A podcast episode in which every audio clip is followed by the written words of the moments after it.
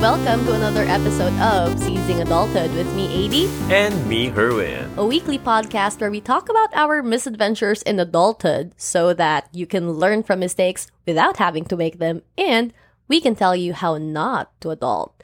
We are actually a few days late with this episode because this week has been such a busy week for us.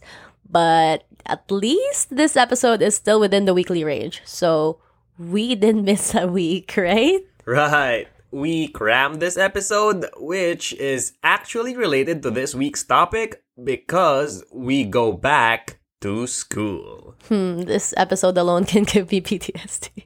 anyway, we talk about school stuff rather and studying in general. So, Herwin and I will be talking about how things were like back when we were students. And to keep up with the times, we actually asked people who are still studying to help us with the tips. Right. So we have Yael, who's in senior high, Simmy, who's a college freshman, and Lubel, who is in grad school. Well, you're in grad school too, but you chose someone else to do that part. Yeah, I think Lubel will do a better job at giving tips as a grad school student. So, what type of student were you back in school? Are you the hard worker, the chill student, the intellectual outsider, the tech guy, hmm, the gamer type, everyone's best friend, the clown, or the extracurricular kid? Or maybe even the enigmatic figure, the overachiever, or the party animal? I'm most definitely the gamer type. And as my mom would say, nagdodota ka na naman. And I'm probably the chill doodler in class who would rather draw than actually pay attention to any lecture. Join us this episode as we talk about our misadventures in school and listen to us tell you how not to study. So, school. It brings back a lot of stupid childhood memories. I did a lot of stupid things back then that I remember a lot more of the dumb stuff than the academic stuff. As for me, I actually only left school a year ago. And for our veteran listeners out there, or for anyone who has listened to our intro episode, they probably know how I used to teach. I once taught preschool and middle school, which eventually turned out to be junior high thanks to the recent K 12 movement that happened a few years ago. But I no longer teach in a classroom because, well, the whole teaching experience became detrimental to my mental and physical health. Because, you know, being a teacher doesn't really end the moment you clock out of work. And it was just a very, I don't know, it was just very stressful for me to continue teaching. From the work environment, especially the very toxic people, to the amount of workload. So, yeah, I said goodbye to teaching. And that's why for this episode, I would talk more about how I was as a student and maybe just a few things about me as a teacher as well. And right now, she's happier, more carefree, and, well, no longer stressed. So, before we start with the tips, share a memorable experience you had in school. I can't remember what grade I was when this happened, but it's something that I know even my brother can remember. So, our teacher was writing our homework on the blackboard and he wrote, Research about Tenzing Norgay and write an essay about him. And being the dumb kid that I was back then, I said out loud, Who the hell is Tenzing Norgay? Hmm. Laki pa ng ngiti ko nun. Ah, class clown eh. So, doing something stupid was somewhat gratifying until our teacher turned around. Yun, patay. Uh, on that day, I was sitting in front, so it was easy for him to find me. Then he pointed at me and said, What did you say? And who is that man? And, well, parang tupa pa ako nun. eh. And then he proceeded to repeat his question. What did you say? Uh, who the hell is that man? Ayun, patay. With that reply, I sealed my fate. Ayun. Extra homework. I was tasked to write, I will never say who the hell is that man ever again 100 times. To be submitted the next day. Classic 90s punishment.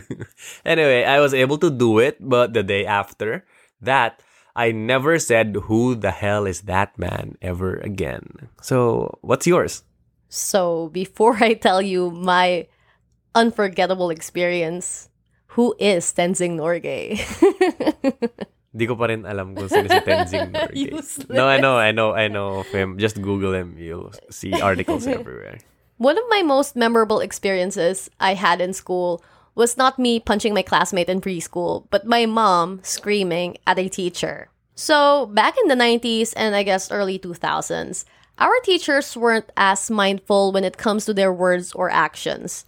Let it be clear that I'm not generalizing and saying all of them were like that, but most of the teachers I encountered were a bit, hmm, I don't want to use the word tactless, but they were more straightforward especially the ones I had in high school. And mind you, I studied at a Catholic and exclusive school for girls, so you can only imagine. Anyway, my dad was an architect and my mom was managing a business back then. So they were both very busy when I was growing up. And usually, or sometimes, they would even be out of town, so they were never really around whenever a parent teacher conference or parent teacher association meeting would happen. Then, when I was in fifth grade, it just so happens that, again, no one would be able to attend the PTC to get my card because they were both away that weekend. So, just to be clear, my parents were not absentee parents. They spent so much time with me growing up, but hindi lang talaga sila nakaka-attend ng PTCs because they were usu- they would usually fall on a weekend. And yun na nga lang pahinga nila. I mean, come on now that I'm an adult, I get that as well. Give me my weekend, give me my break. Anyway, back to the story. My fifth grade homeroom teacher was asking the class whose parents would attend the PTC. And then I said politely that my parents, again, couldn't make it because they were actually out of town that weekend. And can you guess what the teacher told me after that? Halatang hindi niya pinag-isipan ng tanong niya. She replied with, Ano ka ba? Anak o ampon. And I was like, what? Why would you ask me that? So, when I got home, my mom asked me how school was. And then I told her what my teacher said. And believe it or not, she canceled all her fucking plans for that weekend at sinugod niya teacher ko. She attended that PTC. She went all, how dare you ask my child that question? Then demanded to see the directress, who was a nun, by the way. And you can hear, I swear, you can hear my mom's screams from the third floor all the way to the stairwell leading to the first floor. Malakas nakakaya. But, I mean, yeah, I get it. I understood why she was angry because I guess she felt more offended than me. But what I couldn't understand then was the teacher's intent.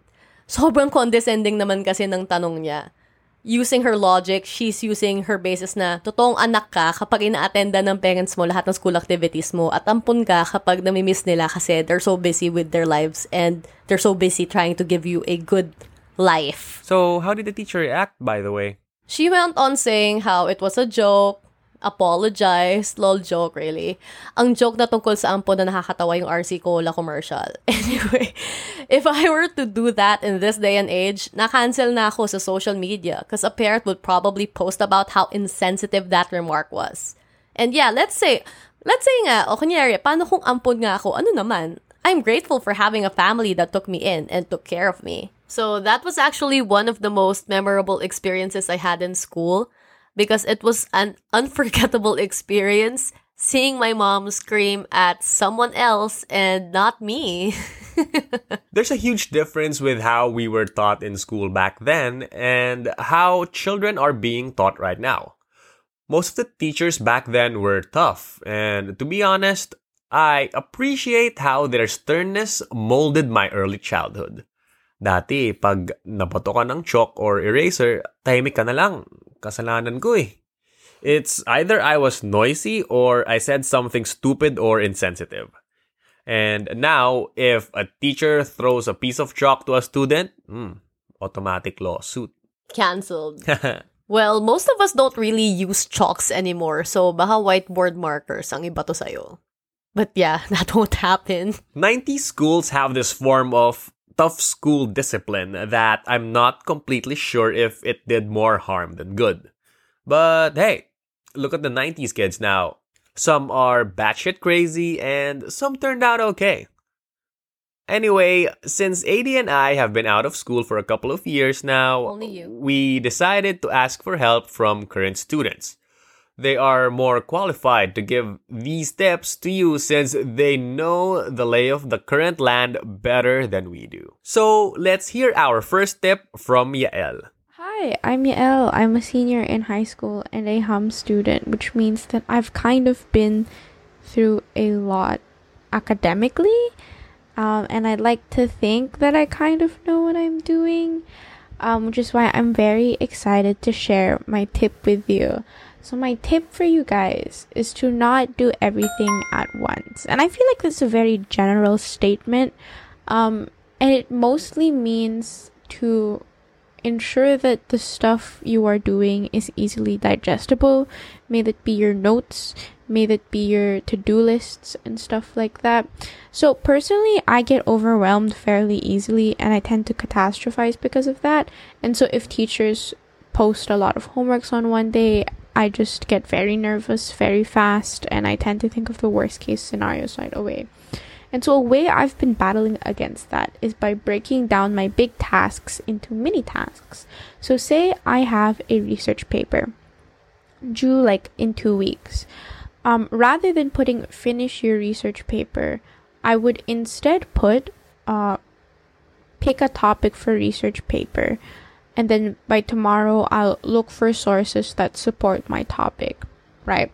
But obviously, I first I first list down all the all the tasks that I need to do and I outline it.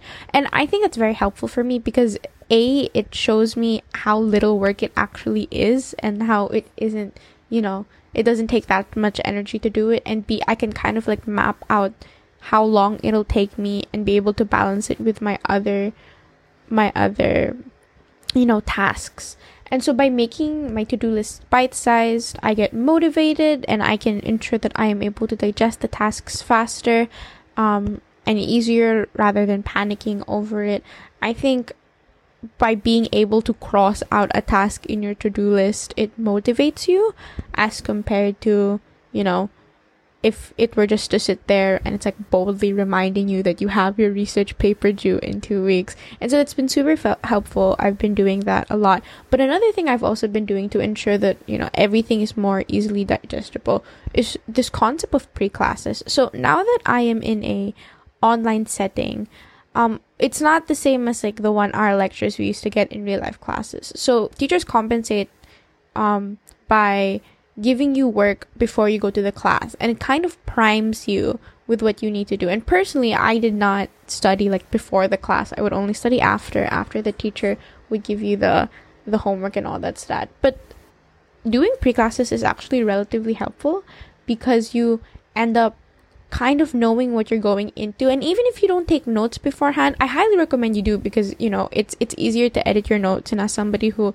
likes to edit your notes uh, while the teacher is lecturing um, it's very helpful for me because i don't have to rely too much on their slides but even if you don't take their notes you can kind of or, or don't take the notes before class you can kind of map out what you want to do um, and you can map out how you want to write your notes. And so it's very interesting um, and very helpful, I think. Your first exposure shouldn't really be when you are in class. It should be before you're in class so that you don't feel shocked or overwhelmed by the new topic and you can kind of follow it more easily rather than just being confused during the lecture. And again, I've only really been trying this out recently because of the online setting. I didn't really do a lot of it during class, and it's actually really helpful, I think. Um, I know what I'm about to study when I go into my math classes, my science classes, and those are the subjects that I especially struggle with. Um, you know, because it's just like a lot of terms and a lot of processes. So by having those pre classes um, that I do beforehand, it makes it easier for me to digest my subject and digest the lessons that I'm going um, to do. And it makes it easier for me to understand the lesson overall. Um, and so I, I really uh, want to reiterate my tip, which is to not do everything at once. I think it's important to take things slowly, take it one at a time, take it a task at a time, a subject at a time, a lesson at a time, and do not be too harsh on yourself. um, because we are still in a pandemic.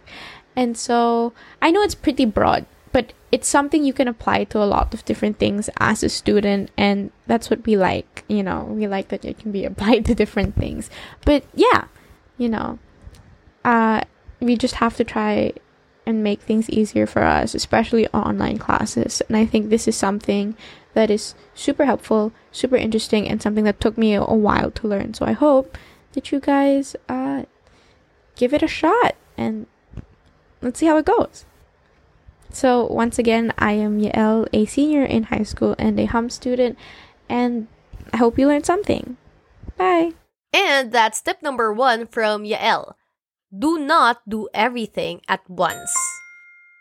So I can't really say I've done that back when I was in high school because sometimes I don't even do work. but this is more relatable for me back in college, especially when the sem is about to be over. There are just so many requirements you have to pass all at the same time. And you can't even blame your professors for the amount of workload they've given because I'm pretty sure they've discussed and told you about all their requirements months ago or even at the beginning of the sem. So it was really more of my fault for doing them all at once because I didn't give them any attention prior to the week of submission. And I like how Yael mentioned that big tasks should be made bite sized. So you won't really get to feel pressured about working on them. And you won't really feel the time and energy you're spending on them because you're working on stuff bit by bit. Yeah, by making your tasks bite sized, each milestone you accomplish feels like a huge achievement, as each tiny bit contributes to the whole, making your work a lot less tedious or overwhelming. I think creating book reports was my worst experience for this. During high school, we'd discuss a chapter or chapters of a book on a weekly basis. And being the lazy me, instead of taking notes and finishing a section of my book report weekly, I wait until the last week before the submission, then I try to finish everything in one go. The bad part was, I didn't really take note of everything. So instead of me just summarizing, I had to reread certain parts of the book that I didn't understand. Now that I've grown up, it's always unsafe to rely on your memory alone since we are all hardwired to forget. But I think I forget things a lot more than others. I'm actually brutally forgetful. I make sure I remember things by putting visual reminders for myself. You know that. And back when I used to teach, I even had a chart on one side of the whiteboard, and it was more of a designated area that my students could always see so that they would always be reminded of the things they needed to do or to pass or whatever. I had to teach that habit so that it would eventually end up being a part of my students' routine. So I'd like to say that at least it was a bit helpful for them. I hope. so thanks Yael for tip number one. Do not do everything at once. Let's move on to another tip. And this time it's from Simmy. Hi, I'm Simmy and I am currently a college freshman majoring in psychology. So, scientifically proven research based mumbo jumbo aside, from personal experience, my tip for you is don't study without a schedule. You essentially know what the schedule is and you know how to make one. You can use whatever you want a physical planner, Google Calendar, whiteboard, you do you. But here are some three sub tips, I guess, on how to go about making that schedule. So, first, don't force yourself to work when you don't want to. This may seem counterintuitive, but there really is a balance between doing what you have to do and listening to your body. If you'd rather study after class and have your weekends free, do that. But if you'd rather do all of your schoolwork like studying and org work little by little each day, then you can do that. Since I work better at night and I am not at all a morning person, I plan my study sessions around that time. So when you're given a chunk of time specifically to study, it's easy to get pressured when you're not being productive. So I often fall victim into the following scheme. I'm given a weekend, set out to study for something, and I'd feel bad every moment I wasn't productive. I would force myself to study in the morning, but since my brain isn't really working, I'd be functioning at less than optimal levels. I take longer to process things and put in more effort to do so. So by the time my brain would typically be at its peak, I was actually too tired to work and have anything absorbed. So you have to actually listen to your body and yeah, don't force yourself for the sake of whatever. Um, second, don't forget to plan your breaks. Taking breaks is important because your brain can get burnt out if you're studying for too long. Breaks have also been proven to help with retention, actually. So it's pretty self explanatory. We love taking breaks, we all look forward to taking a break. But this tends to be our downfall when we plan our studies. We end up allocating too much or too little time to our breaks without even knowing it. I'm sure I'm not the only one who finished the task, went on her phone to quote unquote check a few messages, and then boom, three hours have passed. I can't even tell you what I did in those three hours. So, in your schedule, don't forget to plan your breaks. Instead of after I submit, I'll go on my phone, try after I submit, I'll watch one episode of the show I'm watching. And instead of this week, I will study for my chemistry exam, try I will study for my chemistry exam Monday and Wednesday morning, Friday afternoon, and the whole Saturday. The other days I'll be resting. So try to be as specific as possible with planning your studies and your breaks. And also try to see what time of break is best for you. There's a Pomodoro method that says 20 minutes of intense studying and then 5 minutes of break and then you do that in like several intervals.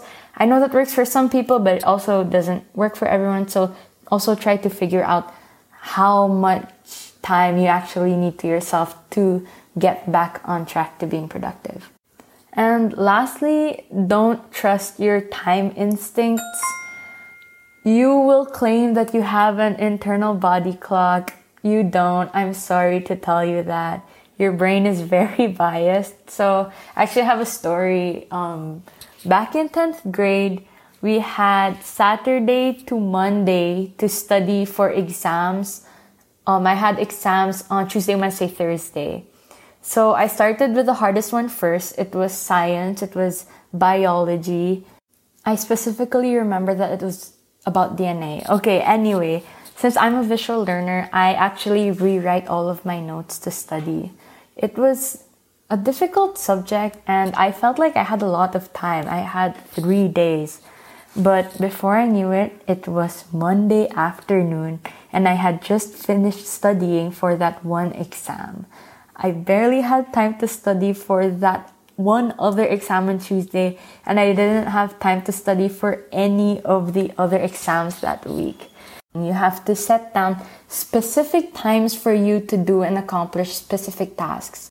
Plus, give some leeway in case something comes up or you take longer to do something than expected.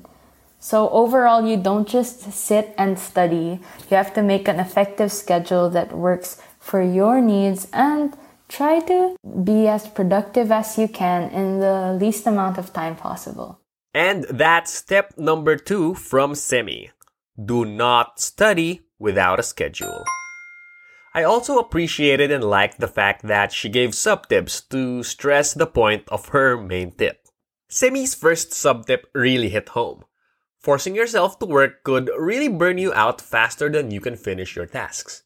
If your brain is not aligned to do something that you want to, your mental conditioning can really affect your quality of work. On the other hand, planning your breaks or even simply just deciding to take a break can help you reset your mental state.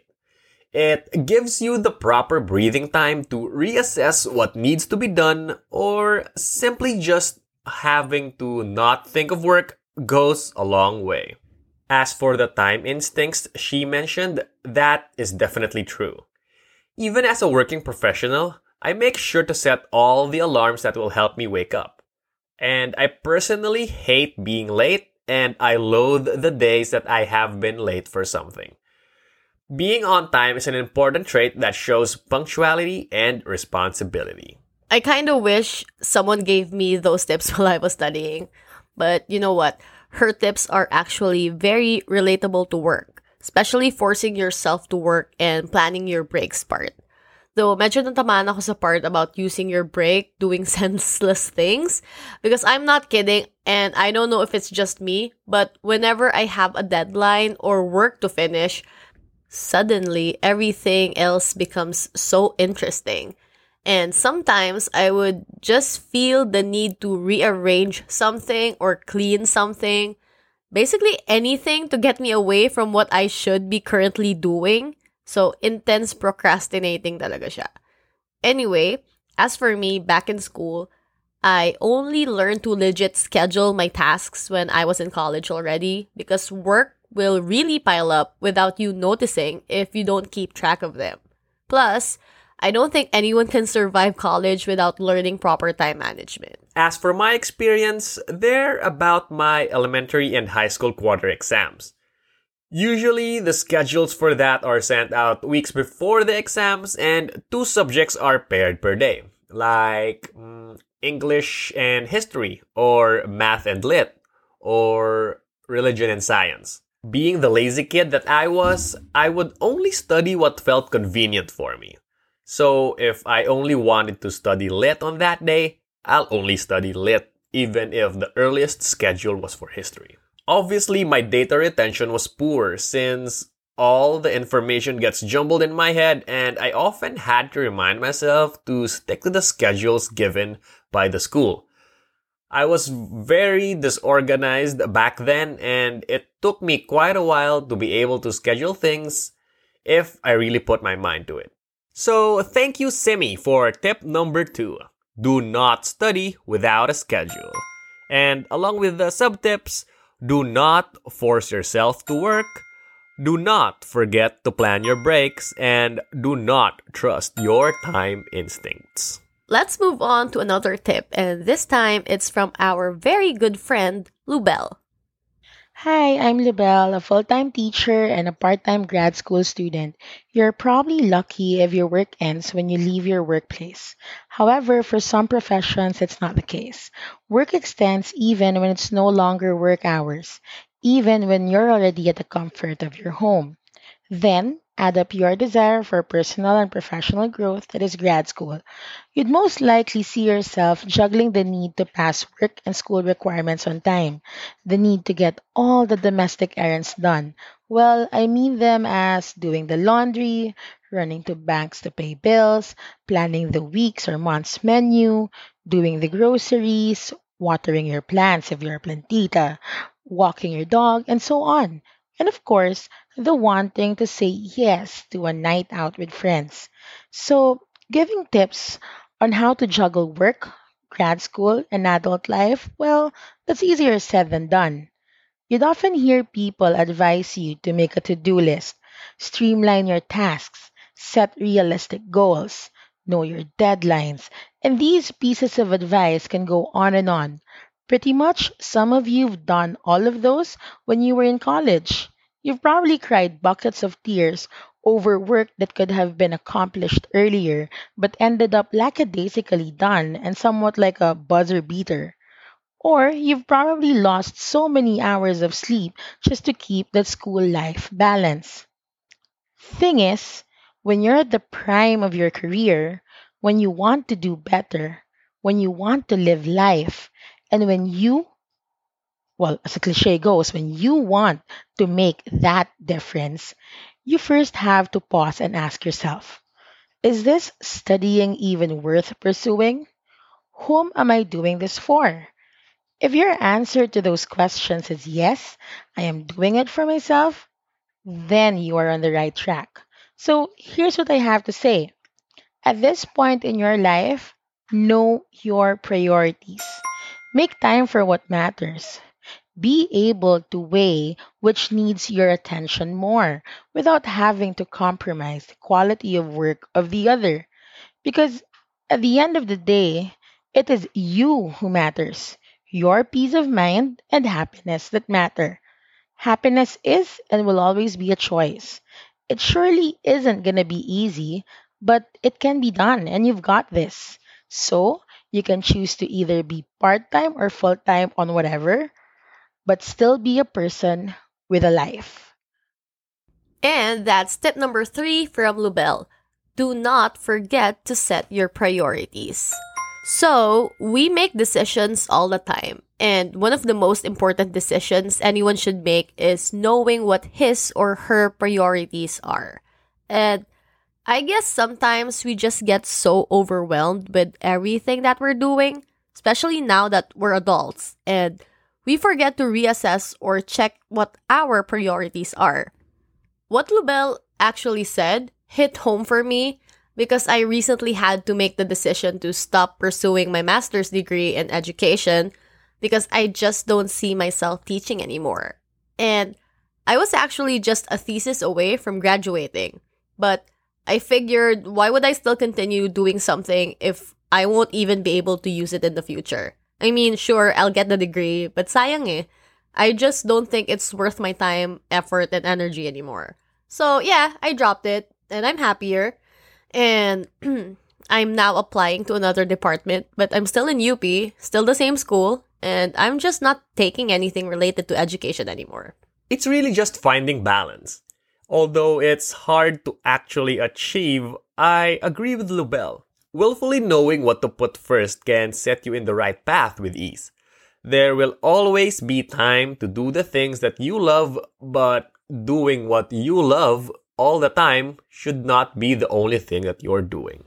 This topic really dawned on me when I was in college. It was the weight of my dad's words when he told me during my third year in college that if I don't get my shit together, he'll stop funding my education. I was really scared of what he said, so I had to nut up or shut up. It was a huge shift of priorities for me since I fucked up a lot in college, so it meant that I had to hit the books more and pass every exam and subject. I had to change myself from that guy who went to school just to play to the guy who was a little bit more proactive to pass every subject. And ever since that day, I stopped failing my subjects. And even though I extended for one term, just one term, I'm glad he talked me out of my naive lifestyle. 13 terms later. Wow. yeah, we really have to align our goals with our priorities. So, either in school or life in general, whether you feel you're being pulled in a hundred different directions, you should really pause and take the time to set your goals and figure out your priorities. So, thank you, Lubel, for tip number three. Do not forget to set your priorities. On to tip number four, which is my very own tip do not cram. Basically, cramming is when you absorb a buttload of info in such a short time, and I'm pretty sure everyone has done this. As a student, I often did this when a huge test is coming up, so I end up getting stressed, anxious, frustrated, and tired, and also out of focus, not to mention the fact that I probably lacked sleep during those times as well. And for me, this happened a lot of times because I made myself believe that I work better under pressure. Wow, what a mantra. But yeah, eventually I learned that it was better to prepare early for tests or exams than to overwork my brain overnight or in one day with too much information. Cramming is a lifelong tradition of students. I did it, Eyddie did it, and probably at least every student has done it once or twice.